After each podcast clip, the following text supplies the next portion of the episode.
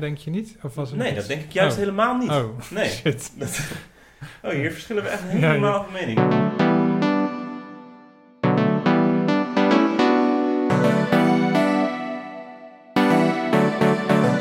Het is weer themafeest. Het wordt weer super interessant. Ja, dit is themafeest. Voelen thema's aan de town. Ja, dit is themafeest. Je leert nog meer dan in de krant. Ja, dit is themafeest, themafeest, themafeest, themafeest, themafeest.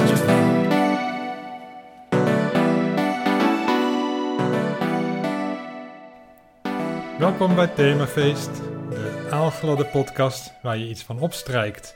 Tegenover mij zit Wisse Beets, als gegoten. En ik zit ook als gegoten. En mijn naam is dan weer Klaas Knooihuizen. Dit is Themafeest over het strijkijzer. Ja. Heb jij een strijkijzer? Nee, heb jij een strijkijzer? Ja, in de berging. Nou, dat is mooi. Dan hebben we alvast een eh, conflict. Ja. Kunnen we het daarover hebben? Dat doet het altijd goed aan talkshowtafels. Absoluut. Ja, dit is een van die afleveringen waarin de spanning zal gaan oplopen. Over spanning gesproken, weet je hoeveel eh, stroom een, een, een, eh, een strijkbout gebruikt? Nee. Nou, 2000 watt. Wat? Ja, 2000. Oh, dat is wel veel. Ik, eh, Uurtje strijken kost je 70 cent. Tegen de huidige tarieven. Ja, Ja. tenzij je zelf een zonnepaneel hebt. Maar dan moet je dus strijken als de zon schijnt. Terwijl het dan veel te warm is om te strijken. Dan kun je beter je kleren gewoon te droog hangen in de zon. Maar je strijkt pas nadat ze ge- opgedroogd zijn natuurlijk. Dat is waar. Hm. Dit was themafeest over het. Je hebt toch zo'n podcast van Ja, eh, mand. ja, Mand van eh, Maxime Hartman. Mhm. Ik, ik had bedacht, we kunnen misschien, nu we toch de naam Maxime Hartman eh, hebben laten vallen. Ik weet niet of die heel groot is op sociale media. Maar dan zouden we hem kunnen taggen. Ja, als we hem noemen. Dan kunnen we hem een shout-out geven. Ja. En dan zegt hij misschien... Oh, ik heb een shout-out gekregen in Themafeest. Dat moet iedereen luisteren. Ja. Misschien kunnen we nog een paar mensen een shout-out geven. Ja. Met veel Twitter-volgers bijvoorbeeld. Ken je Oh, ja. iemand? Ja, Marco Borsato. Shout-out naar Marco Borsato. Nice. Nou, als het nu niet goed gaat... Volgende keer doen we wat meer vooronderzoek. Dan maken we gewoon een lijstje voor de shout-outs. En dan eh, worden we beroemd. Wat, wil je nog iets zeggen over Marco? Nee, hè? Het is gewoon... Goeie zanger. Hij Ja. heeft echt... Nee, het is echt een goede zanger. Oké. Nou. Ja, nee, ja, zeker. Ik bedoel, probeer, maar, probeer jij maar eens, want jij bent ook een zanger. Mhm. En ik heb jou ook hoog zitten. Maar probeer jij maar eens eh, eh, De meeste dromen zijn bedrog mee te zingen. Niet nu, maar gewoon echt. En dan echt dezelfde noot proberen te halen als Marco. ja. Gaat, je, gaat je tegenvallen, denk ik. Nou, ik, jij bent een kenner, dus ik, ga, ik, vertrouw, eh, ik vertrouw erop. Maar ik ga het een keertje meezingen. Zet hem thuis ook even aan. En dan gaan wij door met ja, de themafeest over Ja, terwijl strijkijzer. je naar Marco Versato luistert. Gaat de podcast op mute door over het strijkijzer. Ja, en als je na dit nummer weer inhaakt, dan eh, is ook pas het interessante deel. Namelijk de etymologie. Hey, waar komt het woord nou weer vandaan? Etymologie. Is het van een Romein of van een Germaan? Tijd om het uit te leggen in een rubriek. Met de tune nog zachtjes als achtergrondmuziek. Etymole, etymole, etymologie. Etymole, etymole, etymologie. Etymole, etymole, etymologie. Etymole, etymole, etymologie. Het woord strijkijzer, waarom dat ijzer heet bijvoorbeeld, dat komt omdat ze vroeger eh, die dingen van ijzer maakten.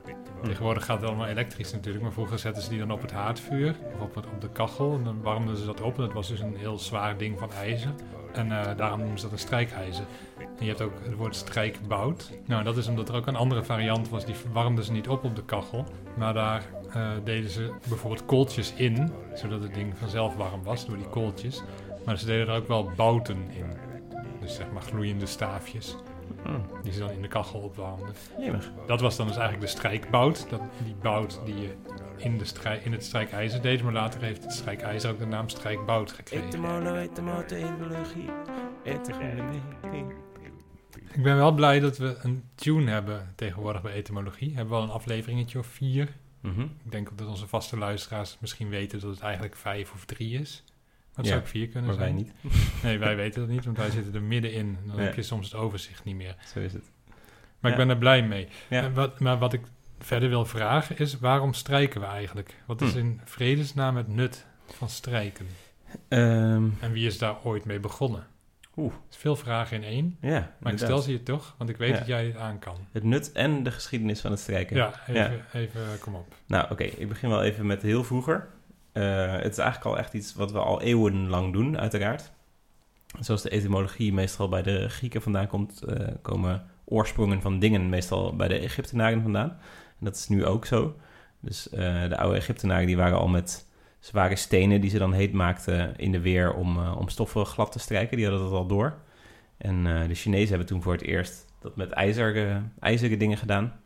En in, in 1882 pas is er een, is er een Amerikaan bedacht dat je, dat je dat ook elektrisch eh, heet kan, kan, maken. Dus dan hoef je niet meer dat ding op te warmen op de kachel. En dan hoef je ook niet meer van dat hele dikke ijzer te gebruiken. Dus dan werden ze wel wat lichter. En hoe werkt het nou? Het is vooral natuurlijk gewoon om iets, eh, om de kreukels ergens uit te halen. Dus mensen die zijn nu hun overhemden altijd aan het strijken omdat ze dat netter vinden of zo. Er zitten heel veel vezels in je overhemden. Daar zitten moleculen in, dat noemen ze polymeren. Dat zijn een soort langwerpige moleculen. Polymeren, daar zit trouwens ook etymologie achter. Ik kan wel even met het tuentje op de achtergrond uitleggen. Want polymeren, dat betekent, ja, dat is dan weer Grieks. Eh, poly is natuurlijk meerdere en meros, dat zijn eh, delen.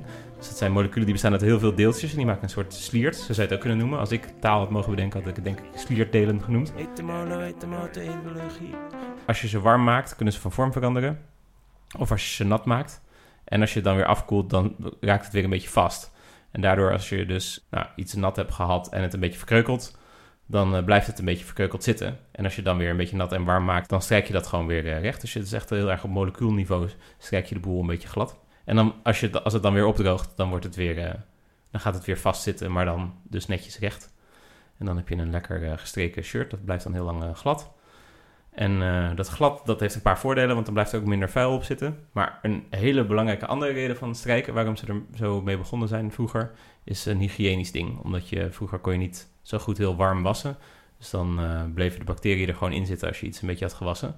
En eh, als je het dan strijkt, ja, dan maak je het zo heet dat de bacteriën en de schimmels en de gisten en de parasieten, die gaan dan dood. Maar toch heb ik niet het idee dat mensen strijken tegenwoordig omdat ze willen dat het hygiënisch is. Nee. Of dat de bacteriën Zeg doodgaan. je hygiënisch of hygiënisch? Dit, in dit geval zei ik kennelijk hygiënisch. ja, klopt. Ja. Er wordt nu vooral gestreken omdat het was gewoon heel lang een gewoonte en daarom hebben, zijn mensen het gewoon gaan vinden. Het is een soort, ja, een soort synoniem geworden van netjes. Als je gestreken bent, dan heb je er aandacht aan besteed om er goed uit te zien. En ja, er heeft verder niet echt een meerwaarde. Ja, behalve dat het iets minder snel vies wordt dus. Maar eh, gekreukte kleren, die zitten ook heel lekker. Ja, plus vies worden is eigenlijk ook best wel twijfelachtig waarom dat erg is. Mhm. Want waarom zou je geen vlek op je overhemd mogen hebben? Dat is heel gek. Ik bedoel, als het, als het iets is van eten wat uiteindelijk gaat stinken, dat snap ik. Mhm. Want stink, stinken, dat is echt vervelend. Bijvoorbeeld, je kunt ergens anders heen kijken, maar je kunt niet ergens anders heen ruiken. Nee, Dus als precies. het ergens stinkt, dan stinkt het gewoon. Dus daar heeft, heeft iedereen last van. Dus ik snap dat als je tomatensoep over je t-shirt morst, Hm. dat je dan een nieuw t-shirt aan doet, omdat anders die soep misschien op den duur vies gaat ruiken. Mhm. Ja. Ik vind Maar- tomaatsoep nog een subtiel voorbeeld. Ja, precies. Maar misschien dat het na een stront. tijdje gaat schimmelen. En Ja. stront is zeker vies. Maar, vies. maar als je het hebt over bijvoorbeeld een, een streep van een benzinestift of zo, of van een pen, dan trek je ook dat overhemd niet aan tijdens een sollicitatiegesprek. Terwijl, waarom eigenlijk niet?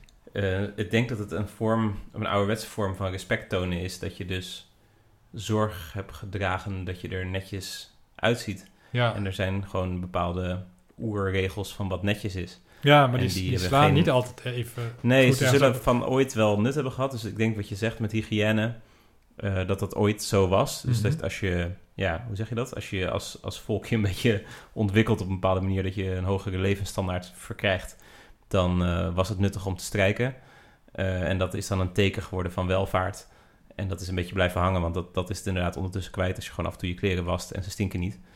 Eh, Ja, er is geen probleem. Nee. Ja, net zoals gaten, dat mag ook niet. nee. Behalve dan in sommige jongere culturen, of in volgens mij de huidige jongere mode, is dat, dat je nog steeds, of misschien is dat alweer voorbij, met van die open knieën loopt. Mhm. Dat was vroeger ook niet oké natuurlijk, als er een gat in je broek zat, maar nu koop je broeken met gaten. Maar t-shirts die helemaal verwassen zijn en waar eh, heel veel gaten in zitten, dat is nog steeds niet echt de mode. Er, zijn, er is een bepaald soort van wat is de, de standaard of zo. En dat, dat doen dan de meeste mensen. En sommige mensen zetten zich daar weer heel actief tegen af. Dat je dus juist een gat in je spijkerbroek knipt Ja, al, dat is natuurlijk al wel sinds de jaren 50 of zo. Ja, En ook eh, juist dat vale t-shirt. Soms heb ik wel zo'n heel oud vaal t-shirt dat ik dan bijna weg had gegooid. En dan twaalf jaar later denk je, ja, dat is eigenlijk best wel stoer dat ik zo'n Adidas shirt heb dat helemaal vervaagd is en dat er niet uitziet of, een, of van een band of zo. Ik denk dat dat met overhemden ooit ook wel gaat komen. Dat je ze juist heel gekreukeld moet hebben. En dat je dan eh, op je sollicitatiegesprek juist dat mensen denken van, nou, hij geeft echt geen fuck, dit is nice. ja hij heeft echt eh, goede kwaliteit overhemd met heel veel kreukels. Ja, Die zijn er misschien heel duur. En dat je dan ook overhemden kunt kopen die dan, die dan niet echt kreukelen. Dat is dan geen goede kwaliteit overhemd. het gaat ooit nog helemaal omdraaien. Maar wat vind je ervan dat het nu de norm is om te moeten strijken? Ik weet het niet. Het, hangt er vanaf wie het uitlegt. Ik vind het ergens een beetje stom, want het kost moeite en het is nutteloze moeite. Maar ik vind het dan soms... Stel dat het een Japanse traditie was, dat de hele wereld dit niet had en zij hadden dit. En dat zij zeggen van ja, dat doen we uit respect voor, eh, voor het leven en voor de meditatie om dat te doen of zo. Dan zou ik misschien zeggen van ja, ik vind het wel mooi. Ja, Maar nu heeft het bij mij ook een beetje een, ja, een soort corporate gevoel of zo. Van Ja. je moet je, je overhemd strijken om een beetje mee te doen met de andere alfa-figuren die dat eh, ook doen of zo. En dan krijgt het weer een nare bijsmaak. ja ik eh, sta er ook zo in. Het valt tot nu toe een beetje tegen met onze eh, conflicten. Dat is waar. De, de, de luisteraar die is blijven luisteren omdat hij dacht hier, hier gaat vuur komen. Die komt tot nu toe bedrogen uit. Ja, ja we moeten de, het later in de aflevering zoeken waar echt grote tegenstellingen zitten. Ja, Daar komen we nog op terug. hey, en eh, ik heb dus wel een strijkijzer in huis. Ik heb geen strijkplank in huis. Oh, Dus ik heb er echt verdomd weinig aan. ja. Eh, maar ik, ik hoorde dat jij iets wist over de strijkplank. Nou, niet zoveel. Ik, weet, ik bedoel, de strijk, het strijkijzer bestaat in feite bij de gratie van de strijkplank. Dankjewel, strijkplank. Ja, ik bedoel, er zijn weinig mensen die denk ik wel een strijkijzer in huis hebben en geen nou ja, ik, strijkplank. Dus jij bent wat dat betreft wel uniek. ja, ik strijk dus ook nooit. Nee, ik heb er niks aan het strijkijzer. Ik dacht laatst wel van, ah, ik kan wel eens proberen hoeveel werk dat is en hoe mooi het dan wordt. Maar toen lukte het niet, want ik had geen strijk. Ja, Dat zou ook op een tafel kunnen misschien, maar dan Ja, ik heb dat één keer die gedaan. maar- nerfjes van je tafel en dan wordt je tafel misschien te heet en zo. Ja. Het is natuurlijk wel, zo'n strijkplank is wel weer van bepaalde materialen die dan wel tegen hitte kunnen en zo. Want dat, eh, moet Ja, precies. Ja, de tijk bedoel je. De tijk inderdaad, dat, Ja. is, eh, dat is een leuk woord, dat kwam ik ook tegen. Ik ken dat woord eerlijk gezegd niet, maar dat is de, de doek die op een strijkplank Mhm. zit. Ja, Ja. dus je, je drukt eigenlijk het, het strijkijzer, eh, of je overhemd druk je tussen het strijkijzer en de tijk. En als je dan eh, genoeg gedrukt hebt, dan is je overhemd terecht. En dan zet je het strijkijzer weg op de treeft. Dat is eigenlijk de parkeerplaats voor strijkijzers. Dat is een beetje strijkjargon, strijkimologie. Strijkchirurgie, ja. Ja, en de meeste strijkplanken, dat is wel handig in deze tijd, zijn ongeveer anderhalve meter lang. Nou, dat is inderdaad handig, ja. Dus als je niet weet hoeveel afstand je moet houden, Ah. dan neem je een strijkplank mee en dan weet je het wel. Oh, maar dit is eigenlijk heel toevallig, want ik, eh, er is een actualiteitje. Zullen we die er heel even doorheen gooien? Ja, is goed. Oké, die heeft ook een tuentje volgens mij, maar doe even snel. Want anders dan raak ik uit de flow van mijn verhaal. Een actualiteitje. Ik zocht dus op strijkijzer op een aantal nieuwsites om een eh, actualiteitje te vinden. En toen vond ik dus dat er eh, mensen in de trein eh, wel eens een strijkplank en een strijkijzer zijn vergeten. En ik, Hmm. ik vroeg me af van hoe, hoe doe je dat? Je gaat dan bewust waarschijnlijk ergens strijken en dan vergeet je dat mee te nemen. Maar nu snap ik het, dat het was om die anderhalve meter afstand te Ja, houden. waarschijnlijk. Maar waarom ze dan dat strijkijzer ook mee hebben genomen? Die zat waarschijnlijk, lag die nog op de treeft. Of, wat ook kan, is dat het beoefenaars waren van de sport extreme striking. Ik bedoel, ironing is dat in Strike. Extreme striking, daar moet je me meer over vertellen. Gek eigenlijk dat het niet striking is in het... eh, Een strike Engels. is wel iets. ja, met, Met bolen. ja. En met eh honkbal, denk ik. Maar bij bolen is het iets goeds, want dan heb je alles omver gegooid. Ja. En bij honkbal is het nou ja, ook iets goeds, maar dan voor de tegenstander. Als je aan de slag Mhm. bent en je hebt een strike tegen je, dan betekent dat dat degene die de bal gooide, en dat dan de catcher de bal heeft gevangen. Of dat heet misschien ook geen catcher, de pitcher en de pusher en de Iron pusher en de pusher. Ja. Extreme ironing. Wow, de Iron Man. Het zou wel een goede film zijn als hij gewoon strijkt. maar goed. Heel- Waarschijnlijk is die grap al heel vaak gemaakt. Ja, is. Maar, maar het blijft... eh, ik hoor hem nu voor het eerst, denk Ik. Ik vind het wel grappig. Ik weet niet precies wat de Iron Man is, maar ik stel me een soort... Actieheld die van ijzer is. Dat je dan vooral lachen als, als dat een soort... Net zoals toch, je had ook die film van I See Dead People, weet je ook weer? The Shining? Nee, eh, The Sixth Sense. Oh ja. The Sixth, Sixth Sense. Die, eh, dat, is- dat is dan, er zit dan zo'n twist in dat je die er niet over mag praten voor mensen die nog niet naar de film zijn geweest. Dat zou ook cool zijn als het bij Iron Man ook is. Dat iedereen denkt van, oh, we gaan naar een actiefilm. En dat je daar dan bent. En dan zie je gewoon een man anderhalf uur strijken. En dan staat er zo aan het einde van de film van... ja, liever niet dit doorvertellen aan andere mensen... want eh, dan is de grap eraf of zo. En dat dan iedereen het voor elkaar verborgen houdt. Het zou best grappig zijn als wij de enige twee mensen zijn die niet wisten dat dit echt zo is. ja, dat zou ik nog kunnen. Want we die kutfilm net gezien hebben. Misschien is het dus ook geen kutfilm, dat kan Nee. ik niet zeggen. Ja. Maar goed, extreme ironing dus. Eh, dat is een sport die is bedacht door Tony Hyam in 1980. Dat was een Brit. Die had namelijk een zwager, die heette John Slater.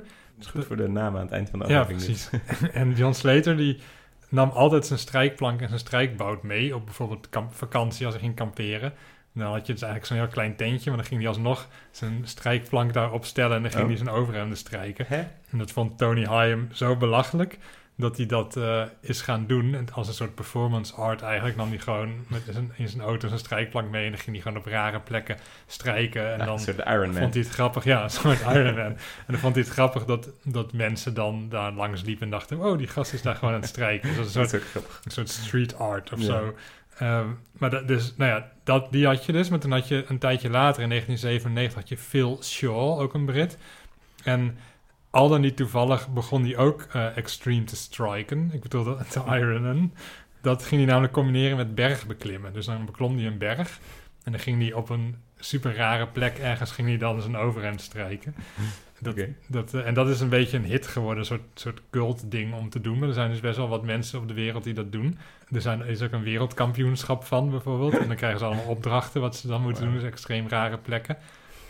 Maar er zij- is ook dus iemand die dan het record heeft met zo hoog mogelijk strijken. Dat is eh, bij eh, het Mount Everest basiskamp. Daar, dat is op Tim. 5400 meter hoogte of zo. Daar is, heeft dus ooit iemand een overhemd of iets gestreken. En er zijn ook duikers die het doen. maar als je zoekt op extreme ironing, oh, dan krijg je dus allemaal van die hele maffe plaatjes van mensen die echt op rotspunten en eh even midden in de, in de avondspits aan het strijken zijn. Super grappig. Mooi. En het heeft ook weer navolging gekregen eh, met, met verschillende andere extreme sporten. En de grootste daarvan is extreme cello playing. Oh, ja. Dus dat is eigenlijk een beetje hetzelfde, maar dan met mensen die dan, eh, nou ja, bijvoorbeeld uit een parachute of uit een vliegtuig springen met een parachute en dan in de lucht zo een sonate van Beethoven gaan celloen.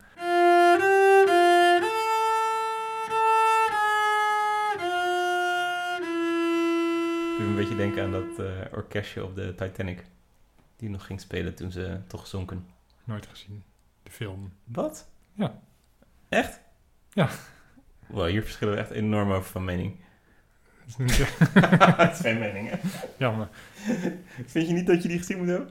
Nee, eigenlijk niet. Ik heb, de, ik heb de trailer wel eens gezien natuurlijk en er werd toen heel veel over gesproken. En toevallig toen, hoe heet die voetbaltrainer ook weer?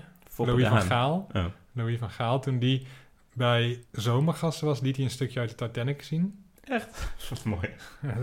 Dat, dat was super grappig. Toen had je Leonardo Di- DiCaprio en, eh, en Kate Winslet, is toch die, Ja. die tegenspelen? Nou, of die zijn dan een stel. En dan op een gegeven moment is Leonardo DiCaprio dood. Dan Ja. zitten ze in het water. Spoiler, maar goed. Nee, dat maakt niet uit. Als je Zomergast hebt gezien, dan weet je. Trouwens, iedereen heeft die film gezien, behalve ik. Ja. En dan is Leonardo DiCaprio dood. En dan houdt Kate Winslet hem nog boven water. Een tijdje of zo. En dan moet ze heel erg huilen. En dan weet ze van, ja, ik moet hem loslaten. Want anders dan ben ik zelf ook dood. Dus dan laat ze hem gaan. En de uitleg van Louis van Gaal was dus... dat eh, Leonardo DiCaprio helemaal niet dood was. dus dat het een hele harde beslissing was. En, en volgens mij zei hij ook nog zoiets van dat het dan soms nodig was of zo. Het was een heel... Ik weet niet, ik vond het echt super moeilijke avond. Ik werd echt helemaal gek van die man. Ja. Hij ging overal tegenin en hij Ja, ja, ja. kon zich echt totaal niet uitdrukken. Of in ieder geval niet op een manier dat ik eh erop aansloeg. ja, het Vond is een, sowieso een beetje een... eh, Ja, een hele goede voetbalcoach kennelijk. Ja, En- maar er waren ook heel veel mensen die het dus heel, heel mooi vonden. En dat die Ja. hele heldere, mooie dingen zijn. Maar ik kon Ja. er echt geen touw aan vastknopen. En wat ik wel begreep, vond ik niet dat hij gelijk had. hij zit dus heel erg niet in onze bubbel. Nee, nee, precies. Je Nee. zou nooit met hem gezellig in de kroeg van mening Nee, kunnen ja, wisselen. misschien ook weer wel als je hem één op één spreekt. Ja, maar tijdens dat gesprek was het, wel, zitten, was ja. het wel echt raar. Hij ging echt overal tegenin, tegen wat Janine Abbring vroeg. Ja, ja, ja. Hele, eh, van die terloopse dingetjes van, eh, nou, daar zitten we dan. Nou, daar zitten we dan, we zitten helemaal niet. Of zo. Ging- Overal ging hij tegenin. Oh, Louis toch. Ja. Maar goed, hij is maar wel een mooie, eh, een goede coach. Ik had toen, eh, ik had hem best wel hoog zitten, omdat ik natuurlijk voor Ajax was eh, in eh, de jaren 90. Nog steeds wel, maar toch heeft hij toen goede dingen gedaan. En toen was hij opeens op het CDA-congres. Echt? Ja, Ook dat nog. was hij een van de sprekers voor Balkenende. Oh, Ze vonden allebei normen en waarden heel belangrijk. Toen dacht ik, oh god, mijn held. Maar goed, hmm. ik heb niks met het CDA. Nee, wie wel? Nou, Ja, toch. Mona Strijkkeizer. Dat is een leuk grapje. die die eh, houden we erin. Ik bedoel, die knippen er niet uit. In 1882 is dan eh, het elektrische strijkijzer eh, uitgevonden. Is er sindsdien nog enige evolutie in het, eh, in het apparaat geweest? Ja, zeker. Je hebt eigenlijk tegenwoordig het eh, stoomstrijkijzer wat eh, de markt in zijn Dat greep was toch al heeft. voor de elektrische stroom, de stoommachine? Ja, dat is waar. Maar dit is dus een, een soort... Dit is een strijkijzer, Ja. elektrisch, Hm. waar stoom van afkomt. Dus je moet er water in stoppen. Ah. En dan kun je... eh, ofwel zelf moet je dan een beetje spuiten of op een knop drukken... of het komt dan uit de onderkant. Ja. Er komt de stoom uit en dat vermakkelijkt... Ja, pff, zegt het dan. En dat vermakkelijkt het strijken. Eh, dus, eerst, dus eigenlijk het elektrische strijkijzer wat er eerst was... dat was een droog strijkijzer. Nu heb je een stoomstrijkijzer. En je hebt ook nog stoomgeneratoren. En dan zit het water niet in het strijkijzer zelf, maar in een, in een bak ernaast, een soort waterkoker, dat er met een slangetje verbonden is met het strijkijzer. En daar kan dan vijf keer zoveel water in of honderd keer zoveel water als in het strijkijzer. Dus dan hoef je het minder vaak bij te vullen. Dat lijkt mij heel onhandig. Het is ook veel groter nog weer, want je hebt dan zo'n heel, zo'n heel reservoir waar dan water in zit en je strijkijzer zelf. Dus het wordt echt twee of drie keer zo groot dan een gewoon strijkijzer. En het is ook nog eens veel duurder. Maar toch zijn er kennelijk mensen die dat kopen tegenwoordig. Als je echt heel veel strijkt. Want het, het is best wel duur, hè, strijkijzer. Je, of tenminste, Ja. je, je hebt ze vanaf een paar tientjes. Ja. Maar die eh, st- stoomgeneratoren, die, die beginnen eigenlijk bij 150 euro of zo. En dat loopt echt op tot vele honderden euro's. En ik kan ook een, een stoomstrijkijzer tegen, de T- het Tefal stoomstrijkijzer, de Ultimate Anti-Kalk FV 9740. En die kost meer dan 4000 euro Sorry. voor een strijkijzer. Dat weet toch niet goed? Of doet hij het zelf? Is het gewoon een soort printer? nee, voor nee, nee, nee. Je moet het echt nog zelf doen. Dat zou nog aardig zijn als je een soort printer hebt. Daar je het gewoon ingooit. Een soort trechter. Dan flikker je al je kleren in en dan komen ze er voep, voep, Ja, dat zou een soort zijn. printer strijkt die dan... eh, Ik heb dat dus een keer eh, gezien dat ze dat met straten kunnen doen. Dan gooi je gewoon alle klinkers in, eh, in de bovenkant van die machine. En dan, dan print hij gewoon een weg eigenlijk uit. Dus Oh, dat ding wauw. dat rijdt als een soort ploeg. Ja, bizar hè? Ja, Wel handig. wel handig, maar jammer voor de straatmakers. Een beetje waar we het vorige Ja. keer met Excel over hadden. Dat je, Ja, Vroeger mocht je dat lekker zelf doen en dan verzint iemand iets en ben je je baan kwijt. ja kuttig. Maar ja, het lijkt mij alleen maar goed als je dan dat werk niet meer hoeft te doen. Ja. Maar de straten worden nog wel gemaakt. ja, dan kunnen ze gewoon een Dan is in basisinkomen geven aan die winst. mensen. Ja, precies. Dat lijkt me ook. Oké, nou, dus er zijn wel een hoop eh, ontwikkelingen, maar eerlijk gezegd klinkt allemaal een beetje, pff, I don't know. Ik hoef niet zo'n hele dure. Nee, ik zou het zeker niet doen. Dat met stoom vind ik wel leuk, ook door dat geluid. Ja, maar het is ook echt wel, het, het, het is ook beter, het is Ja. makkelijker en het wordt gewoon gladder. Precies. Dus ik zou zeker een stoomstrijkijzer kopen. En je moet je gewoon even goed voor laten lichten in de winkel. Want er zijn heel veel dingetjes waar je op kunt letten natuurlijk. Van eh, hoe lang het snoer is en, eh, Ja. en eh, of die een beetje goed tegen kalk kan. En hoe je dat dan reinigt en allemaal dat soort dingen. Ja, of die een beetje lekker op de treeft staat. Ja, nee, maar ook bijvoorbeeld of de, als je bijvoorbeeld overhemden strijkt, dan moet je ook onder de knoopjes kunnen. Dus je hebt een hele puntig stoom, een strijkijzer nodig, Mhm. wat dan ook nog vrij eh, dun moet zijn. Zeg maar de, de dikte moet dun zijn, hoe zeg je dat? Ja. Zodat hij dus onder de knoopjes kan komen. Ja, En niet elk strijkijzer is daar even goed voor gemaakt. Dus als je gewoon een super goedkoop dingetje koopt, dan is die ook niet goed ontworpen en dan kan die dat waarschijnlijk niet goed. Dus dan Ja. wordt het heel frustrerend. Dus je moet wel even goed je best doen, je goed laten voorlichten als je zo'n ding koopt. ja. Maar heel veel meer dan vier of vijf tientjes zou ik er niet aan uitgeven. Nee, dan eh, dan Nee. ben je echt... eh, En nog een plankje misschien voor twee tientjes of zo. Ik heb gelezen dat Philips is gestopt eh, dit jaar met het maken van eh, strijkijzers. nou, dat is wel jammer, want ik wou net een Philips strijkijzer kopen. Ja. Nou ja, misschien als je naar een hele kleine winkel gaat die ze weinig verkoopt. Dan, ja, of tweedehands. Nou hebben we de kooptips over strijkijzers eh, gehad, maar eh, de strijktips zelf nog niet echt. En, Nee. ehm, nou zijn wij, wij hebben eigenlijk allebei, strijken we nooit. Nee. Jij hebt niet eens een strijkijzer en ik heb er één, maar ik heb die plank niet. Eh, dus ik kan ook niet strijken. Dus ik dacht, als we nou eens een expert bellen. Oh, dat is een goed idee. Dat heb ik lang niet gedaan. Nee, precies. Dan Terwijl ik dat, dat is wel mijn favoriete tune. ja, ja. ik vind die ook heel lekker. Hoe gaat die ook weer?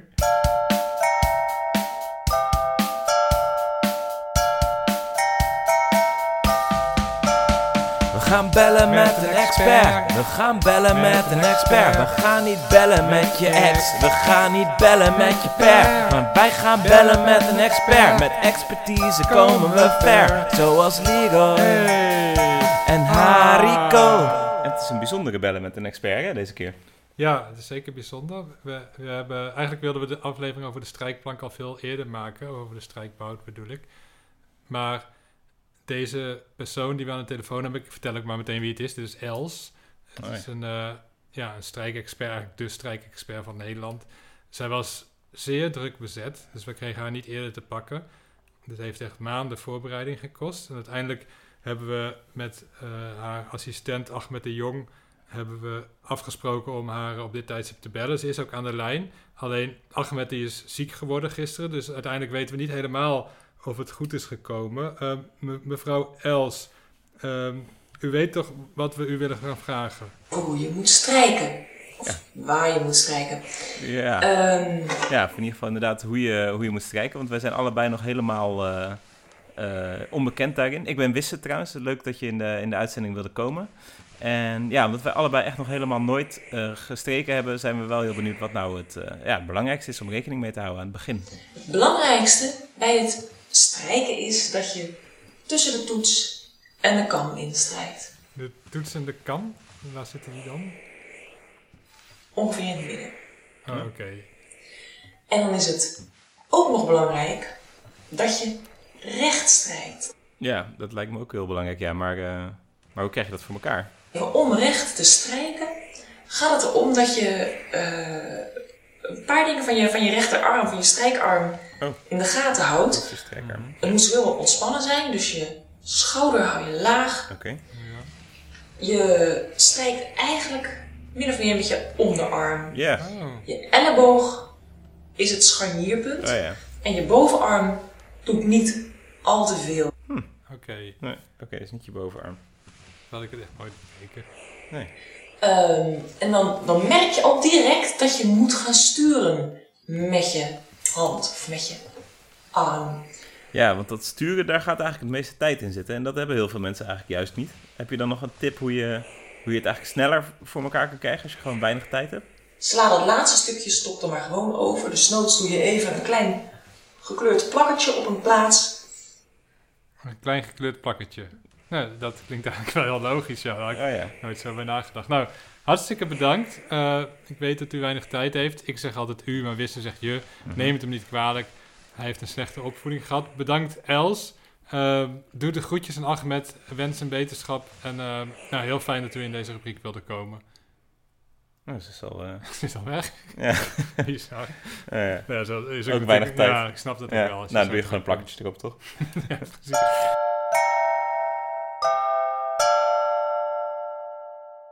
Dat was toch wel handig. Ja. Want ik denk niet dat ik ooit ga strijken, omdat ik toch wel van de school ben die het onzinnig vindt. Of in ieder geval tijdverspilling. Ik vind het prima als andere mensen doen, maar aan mij, ik, aan mij is dat niet besteed. Ik vind het niet erg als er kreukels in mijn kleren zitten. Mhm. En ik draag toch geen overhemden. Maar... Maar ik vind het handig dat we dit nu weten, zodat als ik ooit zou moeten strijken, dan kan ik het. Ja. Dan weet ik waar ik op moet letten. Ja, en ik vind het toch ook altijd leuk om met een expert te praten die er dan zo eh, veel passie voor heeft. Ja, dat eh, hoor je ook in, in de stem, hè? Ja, precies. Ja. En dan eh, krijg je er zelf toch ook zin in. Dus als ik ooit een, een strijkplank zie staan op straat bijvoorbeeld, dan pak ik hem en dan ga ik wel aan de slag. Ik wilde het nog even over, de- over Jimmy de Frenne hebben. Want Jimmy de Frenne die heeft het wereldrecord strijken op zijn naam staan. Echt? Ja. Hoe kun je dat winnen? Het meest strijkstukken in een minuut of zo? Nee, dat zou eigenlijk beter zijn. Ja. Maar het is het langst strijken.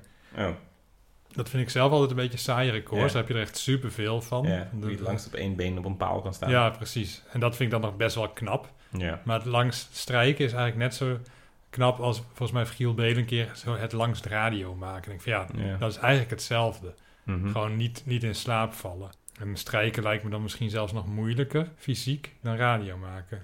Ja, en Dus als je dat betreft waar iemand iets aan heeft, dat je het langste aardappelschil of zo voor mensen die graag aardappels eten, dan ben je lekker bezig. Nou, vaak zitten aan dit soort dingen natuurlijk wel weer goede doelen acties. Zoals Oké. Jimmy de Frenne ook. Mm. Die heeft geld ingezameld voor een of ander goed doel. Ik, eh, weet, zoiets, ik weet niet zo goed voor iets. Het was volgens mij niet iets cultureels, maar meer iets met, eh, met zieke kinderen of zo. Maar dat, daar wil ik van af zijn.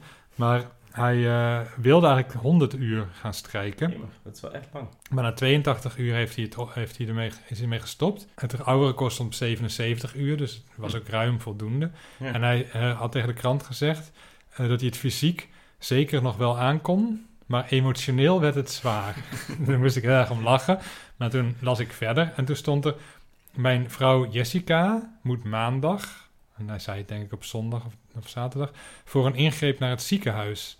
En teerde de afgelopen dagen op antibiotica. Oh, Ze heeft zich weggecijferd voor mij. Maar genoeg is genoeg. Mijn recordpoging is geslaagd. Onder andere dankzij haar steun. Ja, en eh, deze Jimmy de Vrenne heeft dus een paar jaar geleden gedaan. Maar hij wil het eh, van 1 april tot 7 april 2021 wil hij het eh, aanscherpen. Want op 7 april wordt hij 50. oh oké. Ja. Ik dacht eerst wat een onzin, maar... Ja, nee. nee, oké, als hij is 50 mooi, wordt, ja. Maar ja. hij, is, eh, hij is bouwvakker, een Belg. Oké. Trouwens ook een Belg, want wij, Ja. toen we naar experts zochten kwamen we heel veel Belgen Grappig, tegen. hè? Ja, als je zoekt op strijktips en eh, eh, strijkvideo's, er zijn er trouwens best veel. Allemaal, eh, ja, Vlaams. Grappig. Ik heb sowieso dus flink lopen googlen op strijken. En ik, ik moest eraan denken omdat ik had net eh, een aflevering van Mokro Mafia gezien. Heb je dat gezien? Nee, maar dat is nou dat boek toch van Marijn Schrijver en dingen. Ja. En daarin wordt ook op een gegeven moment iemand gemarteld. En die wordt dan met een strijkijzer gemarteld. En omdat dat, die serie is volgens mij gebaseerd op waar gebeurde dingen. Dus eh, toen ging ik googlen van hoe zit dat, is dat echt gebeurd? En dan kom je dus heel veel, als je zoekt op martelen en eh, strijkijzer, kom je dus heel veel naar nieuws tegen over martelingen die zijn gedaan eh, met strijkijzers. Maar je komt ook op heel veel vakantiehuisjes in het Franse Martel. en die zijn uitgerust met eh, onder andere strijk, Oh ja. strijkijzer. ja, dus dat is eh, toch grappig. Als je als boef aan het eh, zoeken bent van hoe martel ik iemand met strijkijzer, dan zit je voor je het weet misschien wel op vakantie ergens in Frankrijk. ja, dan vergeet je helemaal je boevenstreken en dan is de wereld toch weer een stukje mooier. Ja, als je gewoon af en toe lekker op vakantie gaat, joh. Dat is, zoveel spanning scheelt dat. Word je gewoon een beter persoon van. Vakantie en lekker podcastjes luisteren in je vrije tijd. Ja, boekje lezen misschien. Ja, ik vind het gewoon een leuk boek. ja, precies. Geel is de kleur van de zomer. Is de titel van de roman. Vanaf vandaag in de boekhandel. Koop, boek, want het boek is leuk. En je hebt het nog niet. En je hebt het nodig. En het is niet van een groot modeconcern. Nou, volgens mij moesten we het daarbij laten voor eh, deze keer, denk je niet? Of was het Nee, dat denk ik juist Oh. helemaal niet. Oh, Nee. shit. Dat- oh, hier verschillen we echt helemaal ja. van mening. Eh, maar gezien de tijd moeten we nu toch echt stoppen. Dus eh, ik kan helaas niet meer beter uitleggen waarom ik het er niet mee Oké. Maar dat is dan maar zo. hierbij. Dan vertel ik nog een verhaal en dan Oh, kunnen de mensen ook, misschien als ze denken van, goh, wat een leuk verhaal, Mhm. dan heb ik dus nog een heel lang verhaal. En dat is dan mijn boek. Oh ja, dat zouden ze eventueel kunnen kopen. Dat zouden ze dan kunnen Geelste bedenken. kleur van de zomer. Een verhaal van Klaas, een verhaal van Klaas, een verhaal van Klaas, een verhaal van Klaas, een verhaal van Klaas, een verhaal van Klaas, een verhaal van Klaas, een verhaal van Klaas, een verhaal van Klaas, een verhaal van Klaas, een verhaal van Klaas, een verhaal van Klaas, een verhaal van Klaas, een verhaal van Klaas, een verhaal van Klaas, een verhaal van Klaas, een verhaal van Klaas. En het verhaal van Klaas heet Het Strijkijzer. Omdat hij die avond een filmdate had, stond Marco Borsato zijn overhemd te strijken. Hij vond het belangrijk om er verzorgd uit te zien en het was wel zo hygiënisch. Dat er een gat in zijn overhemd zat, kon hem niet deren. Hij hield van gaten. Ooit zag hij een gat in de markt. Hij dook erin. De rest is geschiedenis. Die geschiedenis begon zo'n 3500 jaar geleden. De oude Egyptenaren hadden ook al een Marco Borsato. Die was nog van ijzer. Je moest er gloeiende staafjes in stoppen, dan begon hij te zingen. Tjonge, dacht Marco Borsato, 3500 jaar geleden alweer. Wat vliegt de tijd? Pff, zei het strijkijzer. Het was een Tefal Ultimate Anti-Kalk FV9740. Daarmee kon je goed onder de knoopjes komen. Zei Marco Borsato toen hij bij het vierde knoopje was aangekomen. Zijn strijkarm begon behoorlijk moe te worden. Even pauzeren. Hij zette het strijkijzer op de treeft en klom op de tijk. Had ik maar de strijkconditie van Jimmy de Frenne, dacht hij. Maar aan de andere kant, ik ben een goede zanger. Dat is de waarheid. Marco Borsato haalde zijn telefoon uit zijn broekzak. Naar welke film zullen we vanavond gaan? schreef hij. Ik heb goede dingen gehoord over de Titanic, maar ben ook wel benieuwd naar Iron Man. Hij las wat hij geschreven had, knikte tevreden en drukte op verzenden. Vrijwel meteen kreeg hij een berichtje terug. Sorry man, schreef snackbarhouder Bert, maar ik zie er toch vanaf. Het ga je goed. Marco Borsato droogde zijn tranen met de Tefal Ultimate Anti-Kalk FV 9740. Natuurlijk deed dat zeer, maar de hitte die zijn wangen verschroeide stond in geen verhouding tot de intense brand die zijn gebroken hart in as legde. Over een paar jaar, wanneer de tijd de wonde enigszins geheeld zal hebben en Marco Borsato met de nodige distantie op dit moment kan terugkijken, zal hij er misschien een lied over schrijven. Maar zover was het nog lang niet. Er was enkel een woeste zee van puur verdriet. En hoe lang Marco Borsato ook over zijn gezicht zou strijken, het zou nooit meer worden zoals het was. Dat was een mooi verhaal.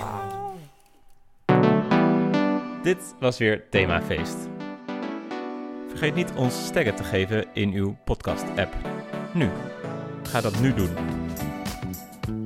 Wij bedanken nog in volgorde van verschijnen Wisse Beets, Klaas Knooihuizen, Maxime Hartman, Marco Borsato, de Grieken, de Egyptenaren, de Chinezen, de bacteriën, de schimmels, de gisten, de parasieten, de tijk, de treef, Iron Man, Tony Hayem, Johnny Slater, Phil Shaw, Ludwig van Beethoven, Foppa de Haan, Louis van Gaal, Leonardo DiCaprio, Kate Winslet, Janina Abbring, Jan-Peter Balkenende, Mona Strijkkeizer, Leroy Ver, Els, Ahmed de Jong, Jimmy de Frêne, Giel Belen, Jessica de Frêne, Marijn Schrijver en snackbarhouder Bert.